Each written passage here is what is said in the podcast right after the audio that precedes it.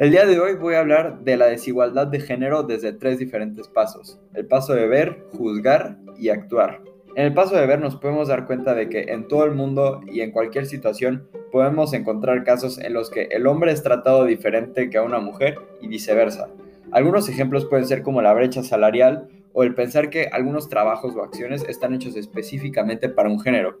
También se puede ver con el comportamiento social. Por ejemplo, si una mujer acosa a un hombre, pocas veces se actúa contra ello, pero si esto pasa del lado contrario se puede considerar un delito e incluso se puede llevar hasta la cárcel. Pero todo es dependiendo de la perspectiva y la responsabilidad que tengamos en la sociedad.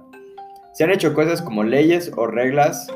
este, para la política, que no ayudan ya que pocas veces se, se castiga cuando se hace lo contrario.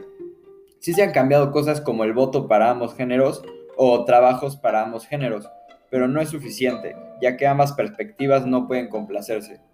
Ahora, en el paso de juzgar, ante los casos de desigualdad, la Iglesia y la fe nos dicen que debería ser todo lo contrario, que todas las personas debemos ser tratadas iguales y con el mismo respeto,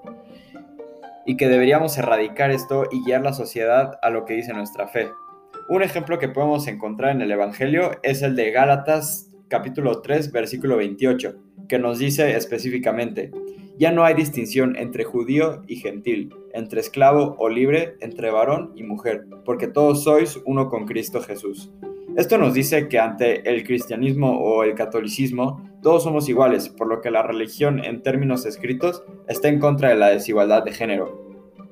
Ahora, en los pasos de actuar, puedo hablar de mi responsabilidad, que ante la desigualdad es dar el ejemplo de que debemos evitar un trato diferente a una persona de otro género o de nuestro mismo género,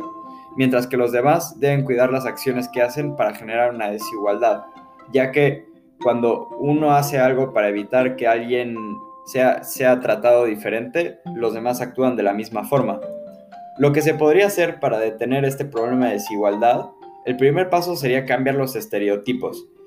para que por lo que yo propongo que cada quien realice lo que quiere sin temor a ser juzgado, ya que esto es una gran barrera que nos priva de nuestros derechos y nuestra libertad. Esto llevará un tiempo, pero si se cambia la idea de que la gente tiene de antes de conocerte, el resto del cambio será mucho más fácil, sin barreras, a que alguien piense mal de ti para cualquier caso que puedes lograr. Para esto podemos aplicar el tema del discernimiento, que cada quien debe tomar las decisiones por su cuenta y pueden ser decisiones de las que esté consciente que vaya a ser el mismo o pueden ser decisiones inconscientes que vayan llegando a paso del al paso del tiempo que ayuden a fortalecer la confianza de esa persona y solucionar ese problema.